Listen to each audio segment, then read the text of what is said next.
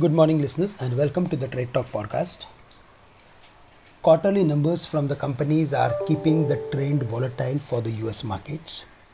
Asian markets were trading with modest gains as the dollar index treasuries started considering the implications of the Fed meeting, which is scheduled on July 26th.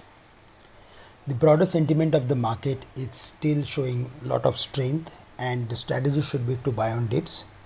FIs are consistently infusing funds into the Indian equities, and they bought more than 3,000 crores on Thursday.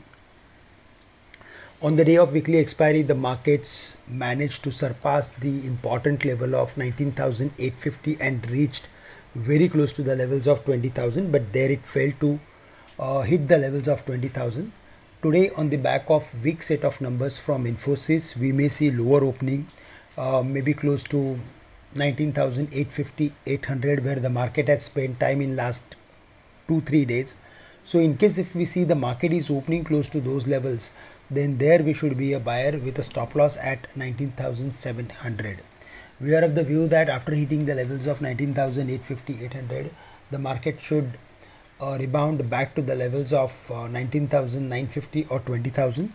Uh, banks, otherwise um, uh, FMCG companies, they are in the trend and we are expecting further more activity. For the bank nifty, the important level is 46,300. Above that, we can expect trending activity. Otherwise, if there is any correction, then close to uh, 46,000 or 45,900, we should be uh, buyer in select companies or select stocks with a short term view. Finally, for the Nifty IT index, uh, there we can expect weak opening. Uh, it was around 31,100 levels, all the way it may open to the levels of 30,600 or 500, where it has support of rising neckline. So, there uh, we are expecting uh, again buying should emerge in uh, all these uh, top IT companies and we can expect a rebound. So close to 30,500, 600, uh, we should be buyer in select companies uh, from the IT companies. Uh, finally, for the other indices, FMCG and pharma companies should do well in today's date.